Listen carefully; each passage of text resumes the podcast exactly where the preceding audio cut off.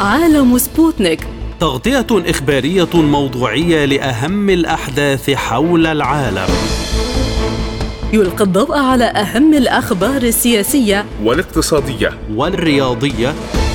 وجولة مع الأخبار الخفيفة من سبوتنيك break في عالم سبوتنيك. أهلا بكم مستمعي راديو سبوتنيك أينما كنتم وهذه حلقة جديدة من برنامج عالم سبوتنيك. معكم في هذه الحلقة عبد الله حميد وخالد عبد الجبار والبداية بأبرز العناوين.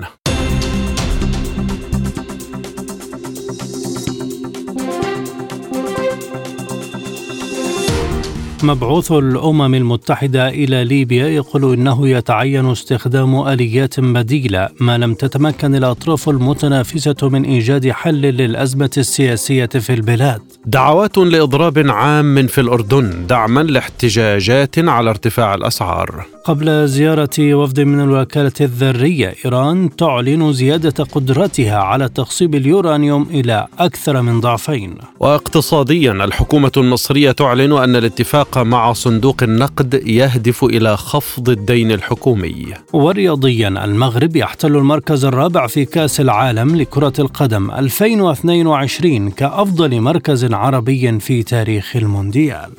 إلى التفاصيل قال مبعوث الأمم المتحدة إلى ليبيا إنه قد يتعين استخدام آليات بديلة ما لم تتمكن الأطراف المتنافسة من إيجاد حل للأزمة السياسية في البلاد. وفي تقرير لمجلس الأمن قدم عبد الله باتيلي الممثل الخاص للأمين العام للأمم المتحدة في ليبيا عرضا تفصيليا للجمود السياسي بشأن السيطرة على حكومة مؤقتة والطريقة الدستورية لإجراء الانتخابات. وأشار إلى أن النزاع يعود إلى رئيسي الهيئتين التشريعيتين في ليبيا مجلس النواب والمجلس الأعلى للدولة. وقال باتيلي لم يعد الخلاف المستمر بين شخصين اثنين رئيس مجلس النواب ورئيس المجلس الأعلى للدولة حول عدد محدود للغاية من الأحكام في القاعدة الدستورية مبررا كافيا لإبقاء البلاد بأكملها رهينة وأضاف إذا لم يتمكن المجلسان من التوصل إلى اتفاق سريع يمكن اللجوء بل ينبغي اللجوء لاستخدام آليات بديلة للتخفيف من المعاناة التي تسببها أو تسببها الترتيبات السياسية المؤقتة التي عفى عليها الزمن ومفتوحة بلا سقف زمني.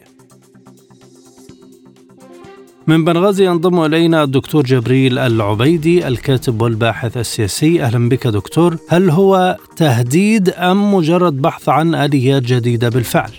أهلا بك. لا في اعتقادي إن هو شبه تهديد مبطل لأن الرجل تحدث في أكثر من مناسبة عن موضوع الاستبدال وسبقته حتى ستيفاني ويليامز في هذا الأمر. أن المغزى أن يذهب إلى لجنة ال 75 ويتجاوز البرلمان ومجلس الدولة اللذان اصبحا يتناطحان ويعقدان الأمر في في, من خلال محاولة البقاء على الصراع على ما هو عليه أو الوضع على ما هو عليه ضمن إطار الخلاف المتفق عليه. فالواضح أصبح يعني جليا لكل قارئ المشهد الليبي بأن مجلس النواب ومجلس الدولة أصبح جزء كبير من المشكلة أكثر من الحل لكونهما اصبحا متفقين على الا يتفقا حتى يستمر الوضع على ما هو عليه. وبالتالي لا يمكن بقاء الوضع بهذا الشكل. البعثه الدولية التمست هذا الأمر كثيرا في أكثر من مناسبة وفي أكثر من حوار وفي أكثر من لقاء. فبالتالي الذهاب إلى آلية أخرى لإقرار العملية الانتخابية أو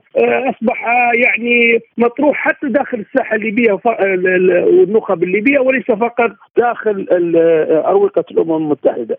كيف يمكن استبعاد الشخصيات الحالية التي يتمسك كل طرف منها بموقفه أو المؤسسات المعرقلة؟ هو أمام هذه المؤسسات نقطتين، إذا أرادت البقاء كجزء من السلطة لفترة انتقالية عليها أن تثبت نوعية الاتفاق، لأن الان حتى الآن بدعة الخلاف على القاعدة الدستورية لإنشاء الانتخابات هي بدعة ليست حقيقة، لأن الانتخابات التي أجري عليها المجلس المؤتمر الوطني الذي هو امتداد لمجلس الدولة وعلى ضوئها تم انتخاب حتى مجلس النواب هي نفس القاعدة الموجودة الآن، يمكن استخدامها ويمكن العودة إليها، لكن الذهاب إلى القول بأن لابد من قاعدة قاعدة دستوريه هو نفسه نوع من أكذوبة آه للأسف آه حتى الأمم المتحدة ذهبت في هذا الاتجاه في البداية واكتشفت أنها في الأخير مغرر بها في هذه الجزئية. لأن لماذا الإصرار على قاعدة دستورية طالما لديك إعلان دستوري يمكن الرجوع إليه أو الاحتكام إليه في آه، في تشريع الانتخابات أو وضع آلية للانتخابات؟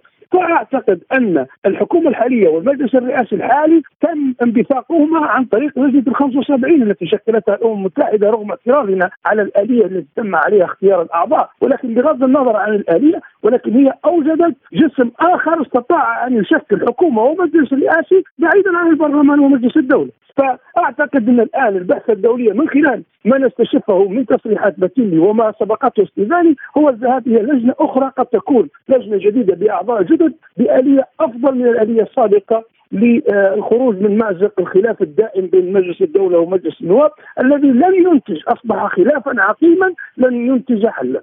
وهل يحتاج هذا إلى وقت كبير؟ ما شكل هذه اللجنة وأعضاؤها طالما هناك لجنة ال 75 لماذا يتم اختيار أعضاء جدد؟ في في ظني في ظني أن لو البعثة الأممية لا تريد أن توجد حلا حقيقيا ستذهب إلى لجنة جديدة ليست الماضية لأن اللجنة الماضية في الأصل تكونت من 13 من مجلس النواب و13 من مجلس الدولة والبقية أعضاء لم نعرف حتى اللحظة المعيار الذي تم الاختيار عليه. وبالتالي كانت تلوك في الشارع اللي بعدم قبول هذه اللجنة لعدم معرفة المعايير التي استخدمتها الأمم المتحدة في اختيار أعضاء مجموعة ال 75 لأن لم يكن هناك معيار واضح، لم يكن هناك آلية واضحة، فبالتالي اتهمت البعثة بأنها كانت منحازة لطرف دون طرف آخر أو إلى آخره من هذه الاتهامات، فبالتالي إذا أرادت الأمم المتحدة الذهاب إلى آلية أخرى في محاكاة للجنة ال 75 عليها أن تعلن معايير اختيارها. حتى تلقى قبولا في الشارع الليبي وتلقى آه، قبول للحل المنتج عنه. طيب دكتور ما هي الآليات التي يمكن أن تخرج بليبيا إلى انتخابات تشريعية ورئاسية لمح لها المبعوث الأممي؟ في اعتقادنا المبعوث الأممي لمح إلى ذلك وحتى مندوب فرنسا لمح إلى ذلك. هي آه، جدية المجتمع الدولي في فرض عقوبات حقيقية على المعرقلين، إذا لمس المعرقلون أن هناك عقوبات جادة وأن المجتمع الدولي جاد فعلا في إنهاء الأزمة وإيجاد حل وإن هناك عقوبات ستكون حقيقية على هؤلاء ففي اعتقادي سيلتزم الجميع وسيتخوف من تلك العقوبات، أما مجرد التلويح بالعقوبات دون تسمية حتى الأشخاص المعرقلين الذين بعضهم واضح للعيان وتتحاشى الأمم المتحدة في تسميتهم وتتحاشى الدول الفاعلة في الأزمة الليبية في تسميتهم فيظل هذا نوع من المجاملة والنفاق لن يستطيع تقديم حل في ليبيا ما لم تعلن العصا ليس فقط الجزرة ما لم تعلن العصا في مجلس الأمن لن يكون هناك حلا من هؤلاء المعرقلين وهل تعتقدون أن المجتمع الدولي جاد في إنهاء أزمة ليبيا؟ لا لا أعتقد أن المجتمع الدولي جاد إلا إذا قرأنا التصريحات الأخيرة، لأن التصريحات الأخيرة كان هناك لأول مرة اعتراف من مندوب كلمه أمريكا في الأمم المتحدة، لأول مرة اعترفت بأن هناك مشكلة في الميليشيات في طرابلس، اعترفت لأول مرة بموضوع الميليشيات والمرتزقة وعدم العدالة في توزيع النفط، هذا تغير في الخطاب الأمريكي، أيضا وإن كان الجانب الأمريكي دائما يرى نفسه خارج اللعبة وهو في الحقيقة من يدير اللعبة في ليبيا عن طريق تركيا وغيرها، في اعتقادي إذا جد المجتمع الدولي في فرض عقوبات وحسم خلافه داخل الأزمة الليبية لأن نحن نعرف إن الأزمة الليبية هي في الأصل أصبحت أزمة دولية في ليبيا. لأن هناك خلاف داخل مجلس الأمن نفسه خلاف داخل خلاف بين الدول الأوروبية سواء فرنسا وإيطاليا على الكعكة الليبية. فبالتالي في ظل هذا الخضم حتى أمريكا نفسها تتدخل في ليبيا عبر عبر تركيا. يعني هذه حقيقة يعني البعض يظن إن أمريكا خارج اللعبة وأمريكا هي تدخل عن طريق تركيا يعني. فبالتالي طالما الوضع على هذا الشكل ما لم تتفق هذه الأطراف سيظل الوضع رهين هذا الركود السياسي.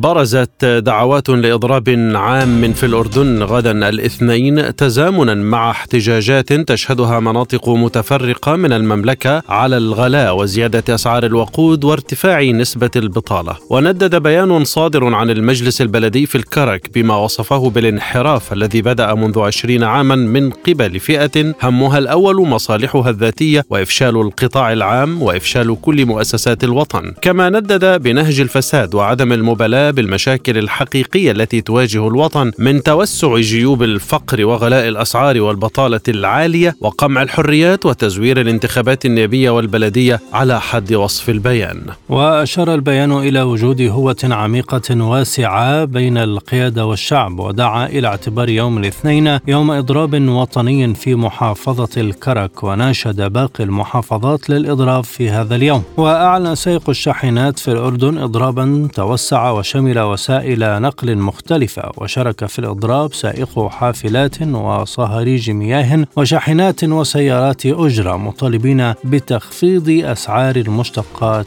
النفطية. من عمان ينضم إلينا الكاتب الصحفي السيد مصطفى أبو عمشة. أهلا بك أستاذ مصطفى ما مدى الاستجابة لدعوات الإضراب المقرر له الاثنين؟ نعم سيدي. آه، دعوات الإضراب آه، لا تزال مستمرة حتى هذه اللحظة من قبل العديد آه، من الجهات. وكان آخرها دعوة نقيب المعلمين مصطفى الرواجه أن يشمل هذا الإضراب إضراب للمعلمين في شتى أنحاء المدارس في أنحاء الأردن كافة. وهناك استجابة كبيرة آه، إلى حد هذه اللحظة بسبب آه، تعنت الحكومة الأردنية في الاستجابة لمطالب المضربين آه، وتحديدا أصحاب الشاحنات. فغلبت الجانب الأمني أو الحلول الأمنية على الحلول السياسية، كما تعلم أن هذا الإضراب هو إضراب شعبي لم تدعو له أي معارضة سياسية ولا حتى أي حزب سياسي داخل الأردن، لم يعد الشارع الأردني يؤمن بهذه الأحزاب ولا حتى في المعارضة الداخلية والخارجية، هذه الدعوات شعب شعبوية تتوسع يوما بعد يوم حتى أن هناك دعوة في الجنوب وتحديدا في مدينة الكرك إضراب شامل للمحال التجارية ووسائل النقل العامة. ودعا المجلس البلدي بلدية الكرك يعني تصور جهه جهة رسمية دعت أعضاء المجلس أو أو دعوة من أعضاء المجلس البلدي ببيان صادر دعت أهالي الكرك إلى الإضراب الشامل والكامل عبر وسائل النقل العامة ووسائل النقل الخاصة كذلك. واضافه إلى المحال التجارية وهذا يعد تطور يعني نوعي في الإضرابات الشعبية في الأردن. برأيك إلى أي مدى تستمر هذه الاحتجاجات؟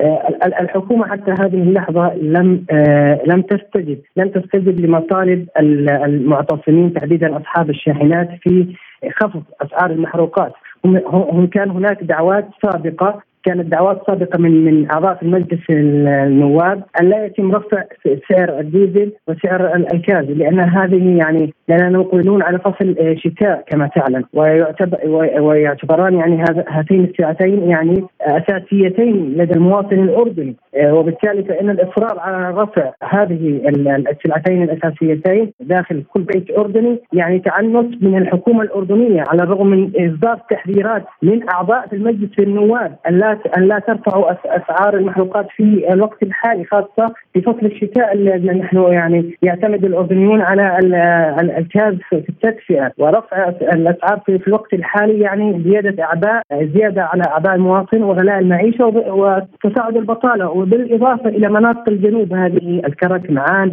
الطفيلة الشبك كل هذه مناطق مهمشة مع أنها هي أصل الدولة الأردنية وهي من قام أهاليها وسكانها هم من أقاموا هذه الدولة الأردنية وأقامت على أكتافهم هذه الدولة وبالتالي فإن تهميش هذه الشريحة المهمة يعني آه يعني أنك آه تضرب بعرض الحائط مطالب سكان مطالب آه شعب وليس مطالب فئة لاصحاب الشاحنات. طيب سيد مصطفى كيف تقيمون تعامل الحكومة مع الأحداث الأخيرة؟ الحكومة لم تستجب سياسيا ولم ترسل إلا وجهاء من العشائر أو شيوخ العشائر الذين هم أساسا يعني تابعون للدولة الأردنية وبالتالي لا, لا الحل السياسي غير موجود حتى هذه اللحظة. الآن هناك الحل امني امني بالدرجة الأولى قوات الدرك تنتشر في أنحاء مختلفة من من محافظات وألوية مدن من ألوية ومحافظات ومدن الجنوب بانتشار بكثافة لقوات الدرك والأمن العام بالإضافة إلى قوات الجيش على الطرق الرئيسية لمدينة معان. لكن منذ يومين استشهد أحد الضباط في معان، هل كان الأمر يتطلب هذه الدرجة من الاشتباك برأيك؟ المعتصمين أكدوا على سلمية التظاهرات والمتظاهرين أصدروا عدة بيانات أنهم لم يقوموا بهذا العمل وهذه يعني العملية هي هي مشبوهة وأنا أعتقد أن هناك جهات لا نستطيع توجيه اتهام لأحد يعني لكن هناك جهات دخلت على الخط يعني لتشويه سمعة الحراكات والاعتصامات. اما أما أن المعتصمين كلهم بجميعهم برمتهم أكدوا على سلمية الاحتجاجات والاعتصامات وأنه لا يوجد هناك لا أسلحة ولا مسلحين ضمن المعتصمين على الإطلاق هو اعتصام شعبي سلمي من قبل بدأ من قبل أصحاب الشاحنات والتكافي فلا يعقل ان أن يستعملوا هؤلاء السلاح يعني وهم الآن بحاجة إلى انجاح هذا الحراك. الحكومة قالت إنها لن تستطيع إعادة أسعار المحروقات أو تخفيضها، فهل هناك بدائل لها للتعامل مع الأوضاع؟ المشكلة أن الأردن اعتادت على أسلوب الجباية من المواطن يعني ضريبة المحروقات آه، من المواطن الأردني من جيب المواطن الأردني تصل إلى مليار و200 مليون يعني حوالي عشر الموازنة فقط ضريبة المحروقات يعني الضريبة على المحروقات من سعرها الأساسي تصل إلى 40 و50% لا يعقل أن تكون أسعار المحروقات هي الأغلى عالمية آه، الأغلى في المنطقة العربية كلها. الأردن هي الأغلى مع أن الأردن تأخذ أسعار تفضيلية من من الخارج تأخذ النفط العراقي وتاخذ أحيانا دعم من من السعودية وبالتالي ليس هناك أي مبرر لرفع هذه السلعة. وهذا يترتب عليه أيضا غلاء في المعيشة والأسعار. جميع التجار حينما ترتفع أسعار المحروقات يتحججون برفع أسعار المحروقات دائما. فهذه الشماعة والحكومة تعرف هذا الأمر على الحكومة الأردنية أن آه، تختار أسلوب جديد لإيرادات خزينة الدولة أو لرفع خزينة الدولة والابتعاد والكف يعني آه، آه، كفى للاعتماد على جيبه المواطن، فالمواطن ليس أغلى أغلى ما نملك إنما تتبع أسلوب المواطن أغلى ما نهلك. أعلنت إيران قبيل زيارة لخبراء من الوكالة الدولية للطاقة الذرية أنها زادت قدراتها على تخصيب اليورانيوم إلى أكثر من ضعفين، كما أوضح المندوب الروسي إلى فيينا أن الحديث عن خطة بديلة بشأن الملف النووي الإيراني قد يؤدي إلى تطورات سلبية للغاية، وقال محمد إسلامي رئيس منظمة الطاقة الذرية الإيرانية لقد وصلت قدرة التخصيب في البلاد إلى أكثر من الضعفين مما كانت عليه طوال تاريخ هذه الصناعة. وأضاف إسلامي أن الطاقة النووية وإنتاج الكهرباء الذرية يشكلان ادخارا كبيرا للبلاد وهما فعالان لخفض استهلاك الوقود الأحفورية وليس المتجدد وتقديم حلول للمشاكل البيئية. ويزور وفد من الوكالة الدولية للطاقة الذرية طهران سعيا لتسوية أزمة تعود لسنوات وتتعلق بالتحقيق بشأن العثور على جزيئات يورانيوم في مواقع لم يصرح عنها في إيران. من طهران ينضم إلينا الأستاذ إبراهيم شير الكاتب الصحفي. أستاذ إبراهيم بداية كيف تستقبل طهران وفد الوكالة بزيادة تخصيب اليورانيوم؟ في البداية تحية لكم وللمستمعين الكرام. الخطوة الإيرانية الجديدة هي تأتي في سياق الرد على الخطوات التي قامت بها الولايات المتحدة والاتحاد الأوروبي. إيران لم تقم بهذه الخطوات منفردة. أي انسحابها من الاتفاق النووي للولايات المتحدة هو الذي جعل إيران تقوم بهذه الخطوات التصعيدية بناء على ما يقوم به الغرب أي أن الرباعية الدولية بمعزل عن الولايات المتحدة. لم تقم بدعم إيران لم تنفذ مطالب إيران من الاتفاق النووي وبالتالي ما كان في الاتفاق أن تلتزم فقط به إيران بدون التزام باقي الدول. وبالتالي من هذا المبدأ اتخذت إيران هذه الخطوات. لكن في هذه الفترة الحرجة ألا تحتاج طهران إلى مزيد من الحكمة والتريث في ردود الفعل تجاه المجتمع الدولي؟ في البداية يجب أن نكون واضحين. جميع الأمور من وجهة النظر الإيرانية التي حدثت في البلاد أو تحدث هي محاولة للضغط على إيران في سياق البرنامج النووي أو قبول بالشروط الأمريكية في البرنامج النووي. وبالتالي إيران إذا تراجعت سوف يكون اسمها هنا تراجعت من أجل الضغوطات. فوجهه النظر الإيرانية والسياسة الإيرانية والأسس الإيرانية لا تقبل التراجع بمثل هذه الخطوات خصوصا وأنها تعلم أن جميع ما شن عليها من أزمات وجميع ما شن عليها من تحريضات داخلية وخارجية بسبب خطواتها التي تعتبرها حقيقية ذات حقية لها أي أن من حقها أن تقوم بهذه الخطوات وبالتالي إيران لم تقم بشيء شاذ عن القاعدة. الولايات المتحدة هي من أجبرتها على هذا الأمر والرباعية الدولية، لو كانت دول الاتحاد الأوروبي قد احتوت إيران بعد خروج الولايات المتحدة أو بالفترة الأخيرة يعني، لو احتوت فرنسا وبريطانيا وألمانيا إيران لم تصعد ضدها لما قامت إيران بهذه الخطوات. وبالتالي الدول هي من صعدت خصوصا في ملف الاحتجاجات. هي التي صعدت ضدها هي التي حررت الشارع وبالتالي هذه الخطوات تتوافق مع السياسة الإيرانية. أستاذ إبراهيم إيران تقول إن كل استخداماتها النووية من أجل الطاقة والعلاج، هل هذا مقنع أو يبدو مقنعا للمجتمع الدولي؟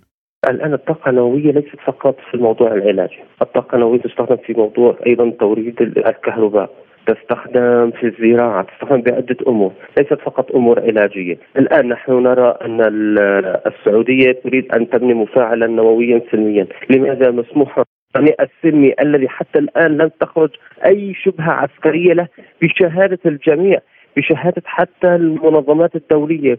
وتسقط عن البرنامج العسكري الإسرائيلي النووي. وبالتالي هناك نوع من الكيل بمكيالين. إيران برنامجها السلمي. إيران تستخدمه بالعلاج وبالطاقة. وتورد الطاقة. هي أيضا تصدر الطاقة تصدرها للعراق تصدرها لدول الجوار. وبالتالي هي تستفيد من البرنامج النووي بطرق أخرى غير علاجية ولكن سلمية على عكس البرامج النووية التي هي لدول المنطقة. هل هناك تفاؤل بشأن إعادة هذه الزيارة لإحياء مفاوضات الحل النهائي لأزمة الاتفاق النووي؟ الفترة الأخيرة الأوساط الإيرانية منهم وزير الخارجية وغيرهم تحدثوا بإيجابية عن الاتفاق النووي ومفاوضات فيينا. وبالتالي ممكن أن تكون هذه الزيارة تحمل بوادر أو تحمل آه، مفاجآت جديدة أو تحمل آه، يمكن أن نسميها مبادرة جديدة. إيران لا تريد أن ترجع من الصفر تريد أن ترجع وتبني على ما تم الاتفاق عليه في فيينا والدول الغربية أيضا لا تريد أن تعود من الصفر. وبالتالي باعتقادي أن هذه الزيارة نعم تحمل شيء جديد لإحياء الاتفاق النووي ولكن ليس من الصفر وليس ضد الشروط التي طلبتها إيران، التي هي شروط معقولة طبعا، هي لم تطلب شيء، طلبت رفع الحظر ورفع العقوبات التي فرضت مؤخرا على شخصيات إيرانية، بالإضافة لضمانات لعدم انسحاب أي رئيس أمريكي قادم من الاتفاق النووي، هذا ما طلبته إيران. الدول الأخرى هي التي صعدت في مطالبها مثل إدخال ملفات أخرى في الملف النووي، وهو ما ترفضه إيران الآن، ولكن هناك نقطة يجب أن نفهمها. أن ما حدث في الاتفاق النووي في موضوع انسحاب الولايات المتحدة وعدم الالتزام بالغرب بالاتفاق النووي لن يجعل الايرانيين مستقبلا متفائلين في أي حوار كان مع الغرب. يعني لو فرضنا الآن تمت آه، العودة للاتفاق النووي وبعد عام أو عامين تم طرح مثلا مفاوضات جديدة لملف آخر مع إيران، لن تكن لن يكن الإيرانيين منفتحين على هذا الحوار أو على هذا الاتفاق لأنهم لديهم تجربة سيئة مع الغرب لديهم تجربة مريرة مع الغرب عندما فتحوا عليهم بالحوار في عمان ثم وقعوا الاتفاق النووي في فيينا انسحبت أمريكا ولم يتم تنفيذ شروطه من قبل الرباعية. الوفد الأممي هل يزور مواقع جديدة أم ستكون مباحثات مع المسؤولين في إيران فقط؟ حسب جدول الجدول الذي يقدم إليه وحسب وجهة النظر الإيرانية، إذا كان آتي فقط نريد أن نراقب ونريد أن نرى الكاميرات وهذه الأمور بتصور إلى يعني ولكن إذا كما سبق وتحدث لديه مبادرة جديدة يحملها معه، نعم من الممكن أن يكون هناك انفتاح حسب ما يحمله الوفد وحسب الأجندة التي هو قادم من أجلها. أفاد تقرير لمجلس الوزراء المصري أن حزمة الدعم المالي الجديدة التي وافق صندوق النقد الدولي على تقديمها لمصر بقيمة ثلاثة مليارات دولار تهدف إلى خفض الدين الحكومي إلى أقل من 80% من الناتج المحلي الإجمالي على المدى المتوسط. وذكر التقرير أن الصندوق لم يطالب الحكومة المصرية بخفض الإنفاق على الدعم مضيفا أن البرنامج الجديد يهدف إلى تعزيز شبكة الحماية الاجتماعية للمواطنين. وكان المجلس التنفيذي لصندوق النقد الدولي قد وافق على حزمة دعم مالي لمصر بقيمة ثلاثة مليارات دولار لمدة 46 شهرا وقال إنها ستحفز تمويلا إضافيا يبلغ حوالي 14 مليار دولار. وقال صندوق النقد إن البرنامج الجديد سيغطي بعض فجوة التمويل الناتجة عن نقص العملة الأجنبية في البلاد مضيفا أن القاهرة حصلت على تمويل جديد بقيمة 5 مليارات دولار للسنة المالية المنتهية في شهر يونيو من العام القادم 2023 من القاهرة ينضم إلينا الخبير الاقتصادي المصري الدكتور رشاد عبدو دكتور رشاد مصر أخذت في السابق 12 مليار دولار من الصندوق لكن الديون زادت بعدها فكيف تنجح هذه المرة؟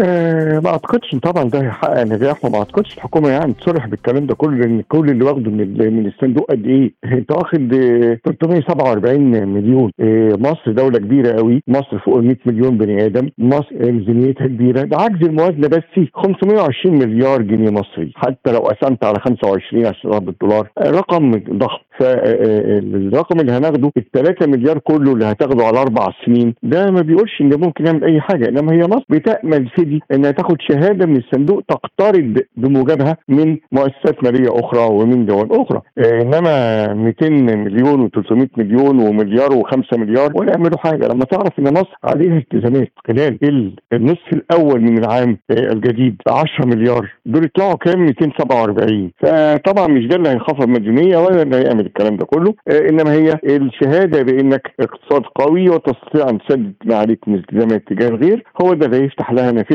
لمزيد من الاقتراض من مؤسسات أخرى. في أي مجالات أو جهات سوف يتم استخدام هذا القرض دكتور رشاد؟ الصندوق في ميزة في قروضه موجهة. يعني مش من حقك تاخد الفلوس تستثمرها كما تشاء. تبني مصنع تعمل مش من حقك. انت فقط الصندوق بيقرض لسببين أو مجالين محددين. إما سداد عجز موازنه أو خلل سداد خلل مالي مؤقت.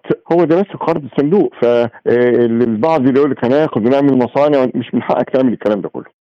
هناك الكثير من الأصوات في مصر نادت بأهمية إعادة ترتيب الأولويات الاقتصادية لإيقاف ما يتم من مشروعات بنيه طرق وكباري لصالح مشروعات منتجة، هل تتجه الحكومة لذلك برأيك؟ أرجو ذلك والصندوق كان أحد شروطه الغير معلنة إنك نبطل بقى نفتح فيه المشروعات الكبيرة اللي بتستنزف جهد كبير من الميزانية و بالإضافة لسعر مرن للصرف وتعظيم دور القطاع الخاص.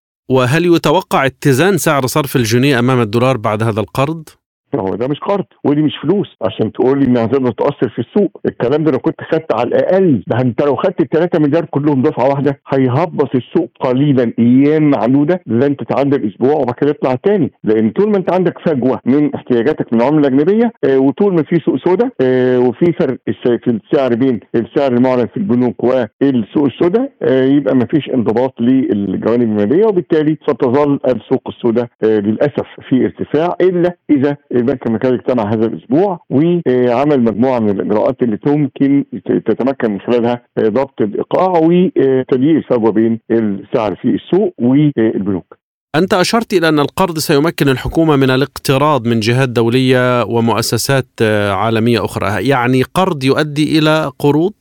آه لأنك أنت عندك فجوه تمويلية، فالفجوه التمويلية دي هتملاها إزاي؟ للأسف بمزيد من الاقتراض، خاصة آه إن أنت وأنا والسامع الكريم عندك يعلم تماما إن آه خلصنا من كورونا الحرب آه والعمليات العسكرية الروسية اللي في أوكرانيا آه بلا جدال أثرت على مصر كتير جدا لأن تعاملات مصر مع كل من روسيا وأوكرانيا كان كبير جدا آه كان في السياحة بتاعتها 34.5% من سياحتها كانت من روسيا وأوكرانيا آه الحبوب وخاصة القمح آه نسبة بتصل فوق 60% كان من روسيا وأوكرانيا فكل الكلام دوت خلى ايراداتها نقصت من السياحه ومصروفاتها زادت في الإنفاق على القمح والحبوب. ألن يؤدي ذلك إلى إرهاق الاقتصاد المصري على المدى الطويل؟ المدى القصير طبعا. آه إلا إذا طلعت شاطر وغيرت سياساتك أو بحد أدنى. بقى عندك سياسات اقتصادية واضحة محددة قوية قادرة على جذب استثمارات قادرة على التعامل مع الأزمات الكلام ده كله يبقى ده ممكن يكون في المدى القصير لأنه مفترض إن مشروعات قناة السويس هتجيب لك دخل من حدود 60 مليار ده يساعدك كتير جدا سنويا.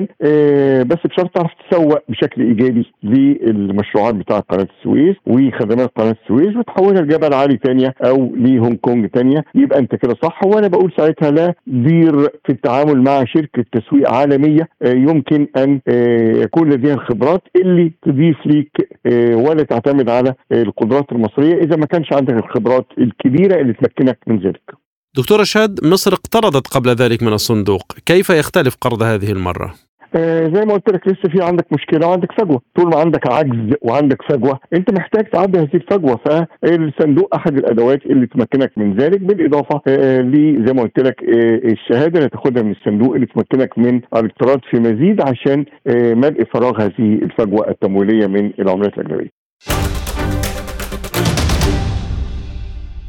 خسر المنتخب المغربي لكرة القدم مباراة تحديد المركزين الثالث والرابع في كأس العالم بقطر أمام كرواتيا بهدف لهدفين لكنه كسب احترام الجميع في المونديال التاريخي الذي يشارك فيه لآخر مرة 32 دولة فقط حيث ينتظر أن يزداد عدد المنتخبات في البطولة القادمة إلى 48 منتخبا.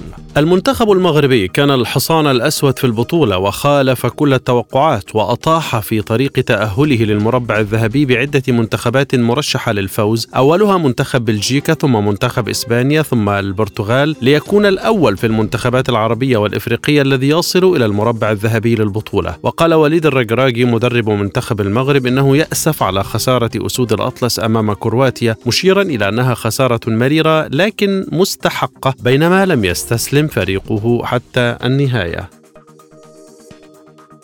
من الدوحة ينضم إلينا الصحفي الرياضي المغربي الأستاذ عبد المجيد آية الكزار أستاذ عبد المجيد هل كان في الإمكان أفضل مما كان بالنسبة للمنتخب المغربي؟ في البداية لابد من التنويه على أن هذا الإنجاز الذي حققه المنتخب المغربي هو إنجاز غير مسبوق سواء بالنسبة في تاريخه أو تاريخ الكرة العربية أو الإفريقية. الوصول إلى إلى المربع الذهبي بين الأربعة الكبار هو أمر كان يفوق التصورات وطموح التطلعات. آه، المنتخب المغربي أنهى أنهى رحلته التاريخية في كأس العالم بقطر باحتلال المركز الرابع. أكيد أنه بعد الوصول إلى الثور النهائي فسقف الآمال والطموحات والتوقعات كان قد ارتفع عطفا على الأداء القوي الذي قدمه المنتخب المغربي في مبارياته الأداء خصوصا من الناحية التكتيكية والانضباط الذي الذين يتميز بهما كان يعني ندا قوي للمنتخب الفرنسي لكن ظروف المباراة شاءت أن يخسر بهدفين لهدف. ظلت المباراة الأخيرة وهي المباراه ترتيب آه، تحديد المركز الثالث المنتخب الكرواتي. كنا نأمل أن يحقق المنتخب المغربي المركز الثالث لكن آه، قدر الله وما شاء فعل. انتهت المباراة بخسارة بهدفين لواحد وحل وحل في المركز الرابع. على العموم هناك رضا كبير وارتياح مما حققه المنتخب. آه، نشكر اللاعبين والطاقم الفني وكل والطاقم الطبي وكل من ساهم من بعيد أو قريب في أن يحصل المنتخب المغربي على هذه النتيجة. كان بالإمكان أن تكون النتيجة أفضل خصوصا على مستوى على مستوى مباراة الترتيب لكن هناك نعلم أن هناك كانت هناك الإكراهات. المنتخب المغربي خاض المباراة في غياب قطبي دفاعي وهما اللاعبين نايف نايف أكرد وغانم سايس الذين يشكلون يعني ركائز مهمة ولهم دور كبير في في الدفاع زيادة إلى إلى الإجهاد البدني. إلى العديد من الإصابات التي التي قد حدثت حتى أثناء سير المباراه ومما اضطر بالمدرب إلى أن يعيد لاعب الوسط سفيان رابط إلى إلى شغل قلب الدفاع. على العموم فالمشاركة تظل مشاركة آه، تاريخية انجاز كبير جدا يحسب للكره المغربية والعربية والإفريقية كما قلت فهناك رضا كبير يعني لا يمكن أن أن نطلب من اللاعبين أكثر مما حققوا لأن لا أحد كان يتصور أن يصل المنتخب المغربي إلى هذا إلى هذه المرحلة المتقدمة جدا في بطولة وهي بطولة كأس العالم. لكن هل بالفعل فتح المغرب الطريق للمنتخبات العربية والإفريقية للوصول إلى الأدوار المتقدمة في المونديال؟ اولا لابد قبل قبل أن أجيب على السؤال يجب أن هناك بعض التوضيحات. فما وصل إليه المنتخب المغربي في هذه البطولة؟ لم يكن يعني وليد الصدفه أو أو وليد هذه اللحظة بل هناك هو هو نتاج وثمر لعمل في العمق. نعلم بأن بأن الكرة المغربية قد لجأت منذ سنه منذ حوالي عشر سنوات إلى إلى لجوء طريق التكوين وتطوير الفرق ووضع القواعد والأسس والبنات من أجل من أجل من أجل تطوير كرة القدم المغربية. آه، يأتي على أهم المشاريع التي كان قد تم إحداثها أكاديمية محمد السادس والتي هي والتي هي ممثلة في في هذه في هذه الدورة بخمس لاعبين. هناك خمس لاعبين المتواجدون في المنتخب هم خريجي هذه الأكاديمية وأبرزهم اللاعب النصيري المحترف حاليا بفريق إشبيليا. واللاعب أوناحي الذي يعتبر واحد من أفضل لاعبي خط الوسط في هذا المونديال. والمحترف حاليا بنادي أونجي إضافة إلى الحارس الحارس الثالث الاحتياطي وهو الحارس رضا التقناوزي هؤلاء اللاعبين هم خريجي أكاديمية محمد محمد محمد السادس. يعني أن هذا هناك هو هي ثمار هو ثمره لعمل في العمق آه، ما حققه المنتخب المغربي؟ يجب أن يكون محفزا لباقي المنتخبات العربية وحتى حتى للكرة المغربية من أجل من أجل يعني التطلع إلى تحقيق آه، النتائج في في في البطولات المقبلة في كأس العالم. يجب أن تكون محفزا لها على على على أن تكون آه، في مستوى الطموحات شعوبها نعلم أن المنتخبات العربية لديها قاعدة جماهيريه مهمة وإلا سيكون لهذا لهذا الإنجاز لن يكون له أي معنى أي معنى أو أي أي أي أي, أي أساس إذا ما عدنا إلى نقطة الصفر. أتمنى ان أن يستلهم كل كل تستلهم كل المنتخبات العربية والإفريقية كذلك من هذا من هذا الإنجاز وأن يكون هناك عمل قاعدي عمل هادف برامج يعني محدد محدده محددة من أجل النهوض بالكره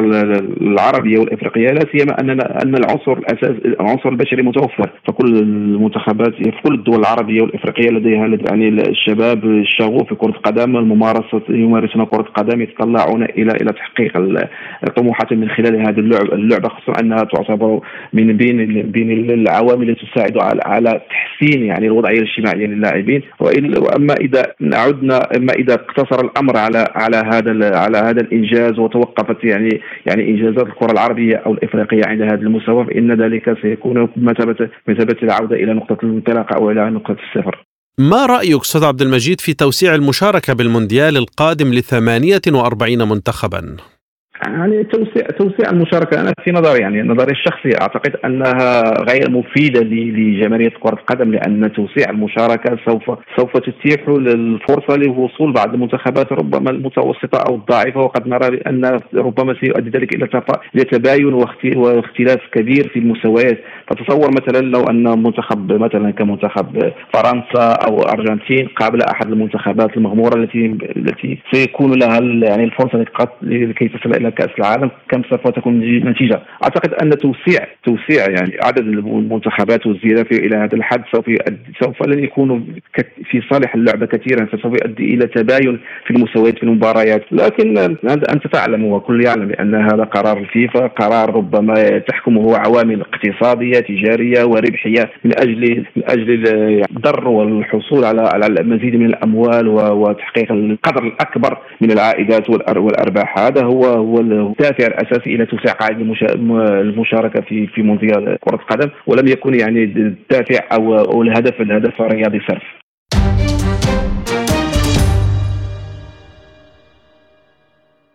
فاصل قصير نذهب بعده لجولة إخبارية حول العالم في عالم سبوتنيك. عالم سبوتنيك يغطي جميع الأحداث السياسية والاقتصادية والرياضية حول العالم. على مدار ساعة تتابعون عالم سبوتنيك مع أهم خبراء التحليل السياسي والاقتصادي. نقترب معكم في متابعة دقيقة من القضايا السياسية والاقتصادية، كما نستعرض أهم الأخبار الرياضية والفنية والبيئية. انتظروا عالم سبوتنيك أيام الجمعة والسبت والأحد من كل أسبوع. ملفات ساخنة برنامج يسلط الضوء على أهم القضايا الحرجة في العالم. في ملفات ساخنة نستعرض القضايا مع جميع الأطراف ومن كل الزوايا لاستجلاء الحقيقة.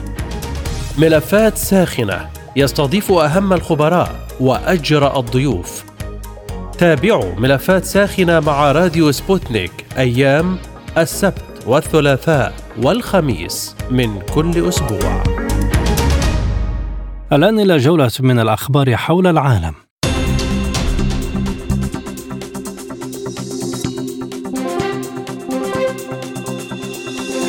أفادت وزارة الدفاع الروسية بأن وزير الدفاع سيرجي شايغو تفقد خلال زيارة عمل إلى المنطقة العسكرية الجنوبية مجموعة القوات في منطقة العملية العسكرية الخاصة ونشرت الوزارة لقطات ظهر فيها الوزير شايغو على متن مروحية فوق مناطق انتشار القوات وهو يتحقق من المواقع المتقدمة للوحدات الروسية في منطقة العمليات الخاصة والتحصينات والخطوط الدفاعية. وعلى الخط الأمامي تحدث الوزير مع العسكريين وشكرهم على أدائهم المثالي للمهام. وفي مركز قيادة مجموعة القوات استمع شايغو إلى تقارير من القادة حول الوضع ونشاطات الجيش الروسي في مناطق العمليات.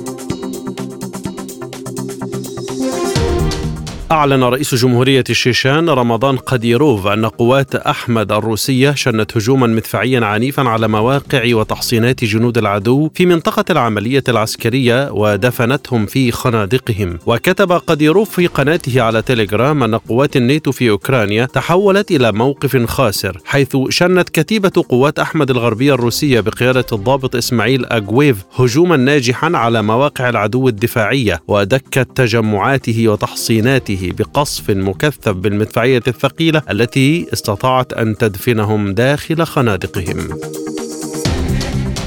أعلن عضو المجلس الرئيسي للإدارة الإقليمية في مقاطعة زاباروجيا فلاديمير روغوف أن المطلب الرئيسي لإنشاء منطقة أمنية حول محطة الطاقة النووية في زاباروجيا يجب أن يكون من خلال انسحاب القوات الأوكرانية إلى مسافة لن يتمكنوا منها من ضرب المحطة. وقال روغوف تواصل الدول الغربية ونظام زيلينسكي التكهن بشأن موضوع إنشاء منطقة أمنية حول محطة الطاقة النووية في زاباروجيا. وأضاف أنه من الواضح للجميع أن الخطر على المحطة النووية يأتي حصريا من مقاتلي زيلينسكي الذين أطلقوا النار مرارا وتكرارا على المنشأة وهناك خيار واحد لإقامة منطقة أمنية تحول فيها كيف قواتها وأسلحتها الثقيلة على مسافة لن يتمكنوا من ضرب المفاعل النووي في زاباروجيا مؤكدا على أن حماية المحطة من اختصاص روسيا. دعت تركيا ليبيا ومصر لبدء حوار ومفاوضات في أقرب وقت ممكن لحل الخلافات بين البلدين بشأن ترسيم الحدود البحرية. جاءت هذه الدعوة في إطار تصريحات لمصادر دبلوماسيه تركيه، وتاتي الدعوة التركية في أعقاب إعلان ليبيا يوم الجمعة رفضها القرار الذي اتخذته مصر من جانب واحد في وقت سابق من الشهر الجاري بشأن ترسيم حدودها البحرية الغربية مع ليبيا. وقالت المصادر إن تركيا تفضل إطلاق حوار ومفاوضات بين الجانبين في أسرع وقت ممكن لترسيم خط الحدود وفقا للقانون الدولي. قتل وأصيب أكثر من عشرة أشخاص من عناصر الشرطة العراقية بانفجار عبوات ناسفة استهدفت رتلا للشرطة الاتحادية في قضاء الحويجة بجنوب غرب محافظة كركوك. وسقط رتل للشرطة الاتحادية العراقية في كمين لتنظيم داعش الإرهابي بالقرب من قرية سفرة جنوب غرب كركوك. وقد وقعت مواجهات بين رتل الشرطة الاتحادية ومسلحي داعش بعد انفجار العبوة أدت إلى مقتل أحد مسلحي داعش خلال المواجهة.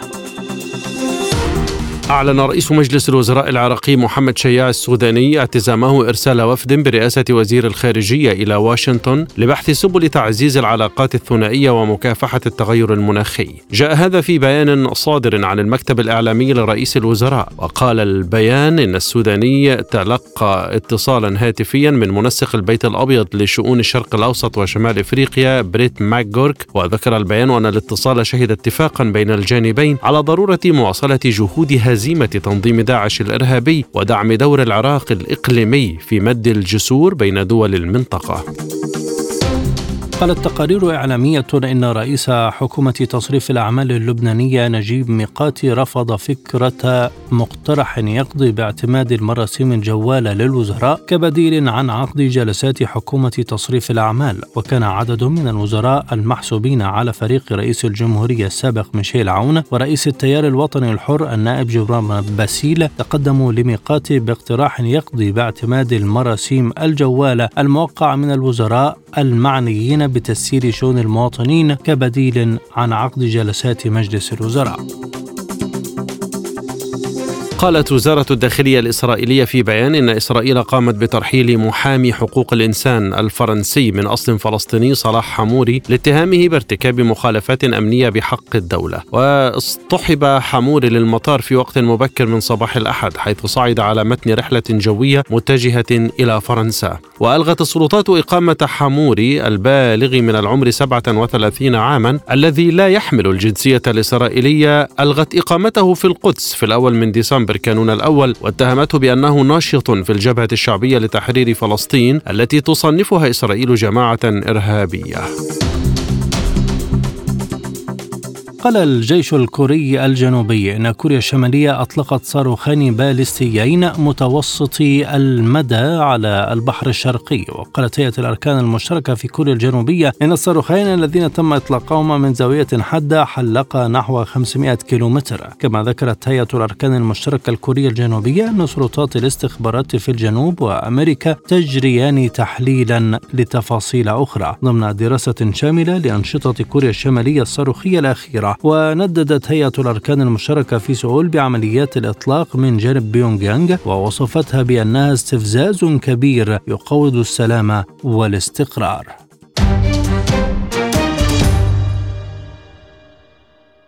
والآن إليكم تذكرة بأبرز عناوين هذه الحلقة. مبعوث الأمم المتحدة إلى ليبيا يقول إنه يتعين استخدام آليات بديلة ما لم تتمكن الأطراف المتنافسة من إيجاد حل للأزمة السياسية في البلاد. دعوات لإضراب عام في الأردن دعما لاحتجاجات على ارتفاع الأسعار. قبل زيارة وفد من الوكالة الذرية، إيران تعلن زيادة قدرتها على تخصيب اليورانيوم إلى أكثر من الضعفين. اقتصاديا الحكومة المصرية تعلن أن الاتفاق مع صندوق النقد يهدف إلى خفض الدين الحكومي. ورياضيا المغرب يحتل المركز الرابع في كأس العالم لكرة القدم 2022 كأفضل مركز عربي في تاريخ المونديال. هذه وقفة مع أخبار الاقتصاد.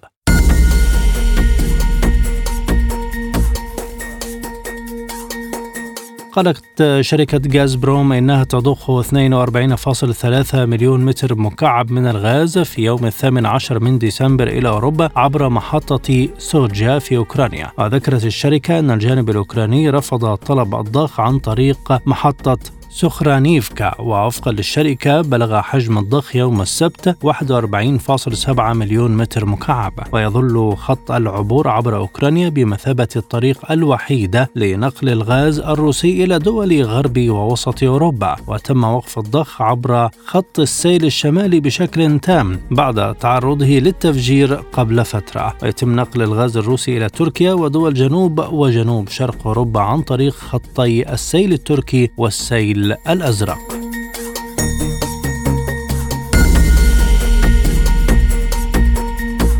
يستمر ارتفاع سعر صرف الدولار الأمريكي مقابل الدينار العراقي على الرغم من إجراءات البنك المركزي العراقي الرامية لخفض السعر والتأكيد على أن احتياطي النقد الأجنبي من العملات الصعبة في أفضل حالاته. ويعزو بعض المختصين الارتفاع الأخير للدولار لمضاربات يقوم بها بعض التجار وللإجراءات الجديدة المفروضة من الجهات المختصة لمنع تهريب العملة الصعبة إلى خارج العراق. وهذه هي المرة الأولى التي يتجاوز فيها سعر صرف الدولار حاجز 1000 1500 دينار في العراق. وتسبب هذا الارتفاع الجنوني في سعر صرف الدولار في فوضى تخوف من ارتفاع أسعار المواد الأساسية. وجددت الحكومة العراقية مساء الخميس التزامها بالمحافظة على استقرار السوق المحلية ودعم خطوات البنك المركزي في استقرار سعر صرف الدولار مقابل الدينار العراقي.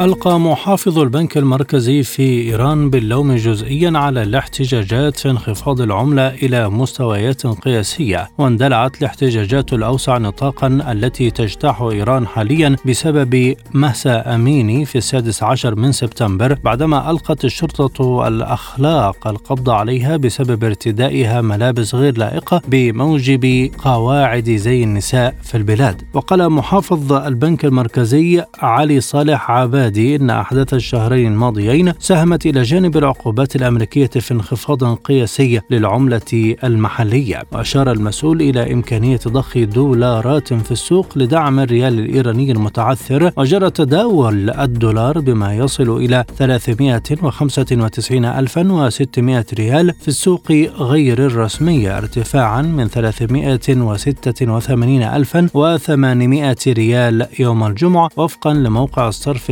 الأجنبي Bonbast dot com.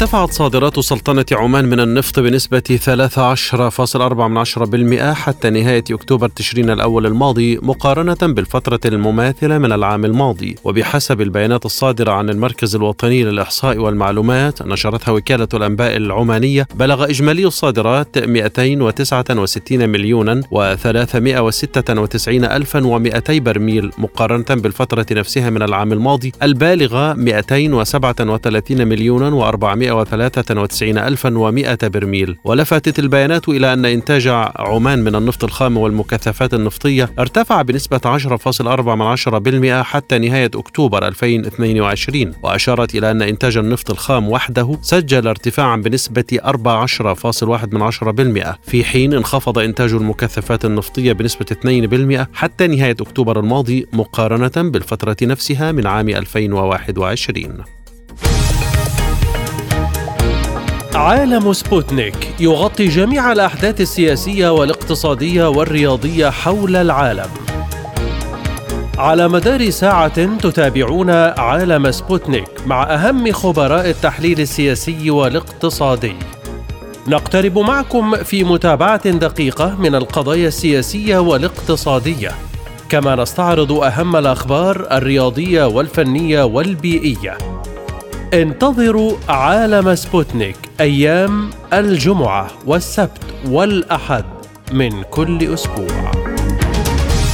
مساحة حرة برنامج يسلط الضوء على أهم القضايا الاجتماعية والاقتصادية حول العالم.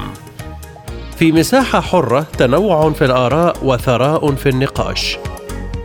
مساحة حرة يأتيكم عبر راديو سبوتنيك الاثنين والخميس من كل أسبوع. الآن إلى جولة من الأخبار الرياضية.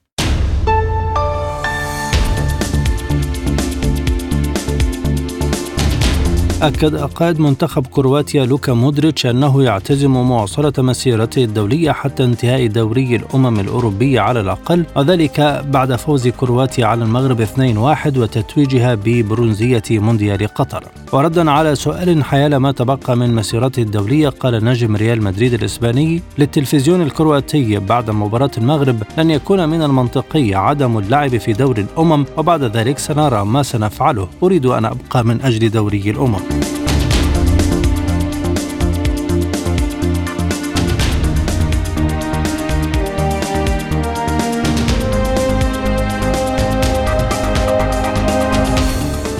كشفت تقارير صحفية أن نجم منتخب المغرب أشرف حكيمي دخل في مشادة كلامية مع رئيس الاتحاد الدولي لكرة القدم جياني إنفانتينو عقب انتهاء مباراة تحديد المركز الثالث أمام كرواتيا في كأس العالم 2022 يوم السبت. وقالت عدة صحف ومواقع أن حكيمي أجرى نقاشا حادا مع إنفانتينو في ممر اللاعبين اعتراضا على قرارات تحكيمية خلال لقاءي كرواتيا وفرنسا. وخسر المغرب نصف النهائي أمام فرنسا بهدفين نظيفين ثم تلقى هزيمة هزيمة أخرى أمام كرواتيا بنتيجة 2-1 لينهي المونديال في المركز الرابع محققا واحدة من أكبر مفاجآت كأس العالم على مدى تاريخه.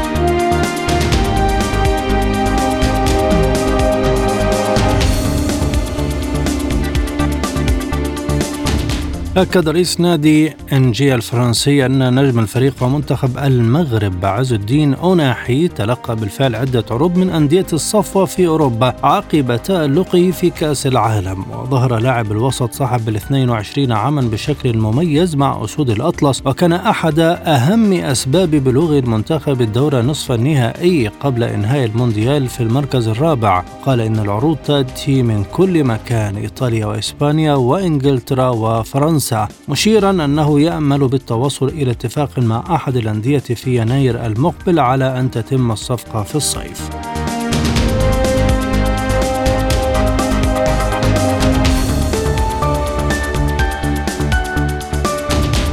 حسم الإيراني هادي شوبان الأحد لقب مستر أولمبيا متفوقا على المصري ممدوح السبيعي الشهير ببيجرامي الذي فاز باللقب عامي 2020-2021 وجاء بيجرامي في المركز الخامس بالبطولة التي نافس فيها الرياضي المصري في فئة الوزن المفتوح. وحل ديريك لونسفورد في المركز الثاني ونيك ووكر ثالثا وبراندون كاري في المركز الرابع وفقا لما ذكرته وسائل إعلام مصرية. ويبلغ إجمالي جوائز عروض مستر أولمبيا لعام 2022 2022 حوالي مليون دولار و600 ألف وهي نفسها جائزة نسخة العام الماضي. سبوتنيك break والأخبار الخفيفة.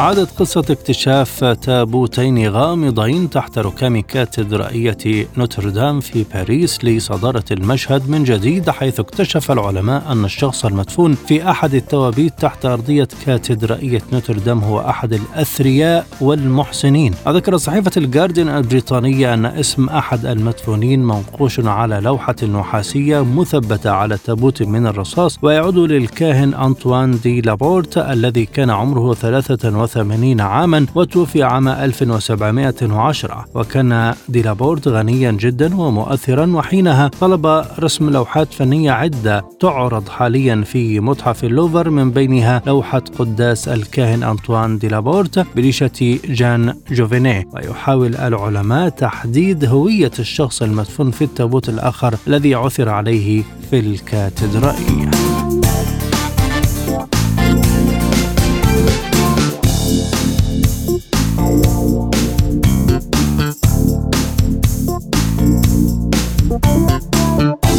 تمكن العلماء من خلال دراسة حديثة من كشف السبب الكامن وراء الطفرة الغامضة في انبعاثات غاز الميثان الجوي الذي يتسبب في ارتفاع درجة حرارة الكوكب في عام 2020 وقال العلماء إن حدوث الطفرة رغم الإغلاق الصارم الناتج عن كوفيد 19 الذي قلل من العديد من مصادر غاز الميثان التي يسببها الإنسان يمكن تفسيرها بزيادة الانبعاثات من الطبيعة وخفض تلوث الهواء بشكل مفاجئ. ويبقى الميثان في الغلاف الجوي فقط كجزء بسيط من ثاني أكسيد الكربون لكنه أكثر أكثر كفاءة في حبس الحرارة وهو مسؤول عما يقارب 30% من الارتفاع العالمي في درجات الحرارة حتى الآن. وتعد غازات الاحتباس الحراري القوية المنبعثة من قطاعات النفط والغاز والنفايات والزراعة وكذلك من خلال العمليات البيولوجية في الأراضي الرطبة هدفا رئيسيا لجهود الحد من ظاهرة الاحتباس الحراري.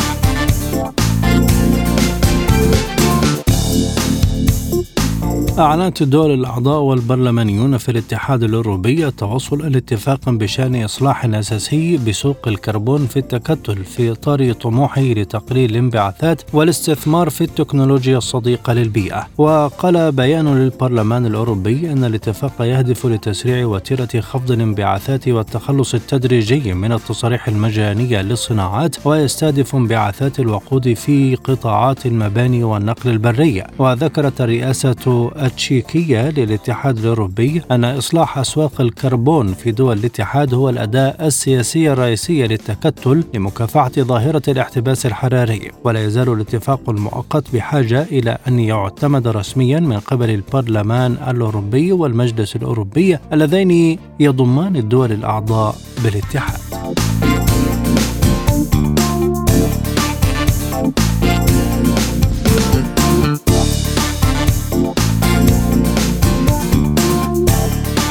في واقعة طريفة ألقت الشرطة الأرجنتينية القبض على مشجع خطف حافلة ممتلئة بالركاب في العاصمة بوينس آيرس رغبة منه في الوصول إلى منزله سريعا لمشاهدة مباراة نصف نهائي كأس العالم لمنتخب الأرجنتين ضد كرواتيا. والأرجنتيني البالغ من العمر 53 عاما لم يعجبه أن سائق الحافلة التي كان يركبها للوصول إلى منزله قد توقف عند إحدى إشارات المرور. واستغل الرجل توقف الحافلة ونزول السائق منها ليتولى القيادة مسرعا باتجاه منزله من أجل مشاهدة المباراة. واقتاد الرجل الحافلة نحو أربعة كيلومترات ثم تركها بالقرب من مقر إقامته وواصل بقية الطريق سيرا على الأقدام. لكن بعد دقائق من وصوله إلى البيت ألقت الشرطة القبض عليه ليحرم من مشاهدة المباراة ووجهت السلطات للمشجع تهمة اختطاف أتوبيس نقل عام.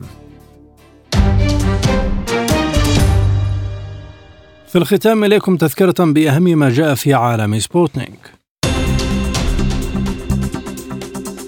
مبعوث الأمم المتحدة إلى ليبيا يقول إنه يتعين استخدام آليات بديلة ما لم تتمكن الأطراف المتنافسة من إيجاد حل للأزمة السياسية في البلاد. دعوات لإضراب عام في الأردن دعما لاحتجاجات على ارتفاع الأسعار. قبل زيارة وفد من الوكالة الذرية إيران تعلن زيادة قدرتها على تخصيب اليورانيوم إلى أكثر من ضعفين اقتصاديا الحكومة المصرية تعلن أن الاتفاق مع صندوق النقد يهدف إلى خفض الدين الحكومي ورياضيا المغرب يحتل المركز الرابع في كأس العالم لكرة القدم 2022 كأفضل مركز عربي وإفريقي في تاريخ المونديال. للمزيد زوروا موقعنا سبوتنيك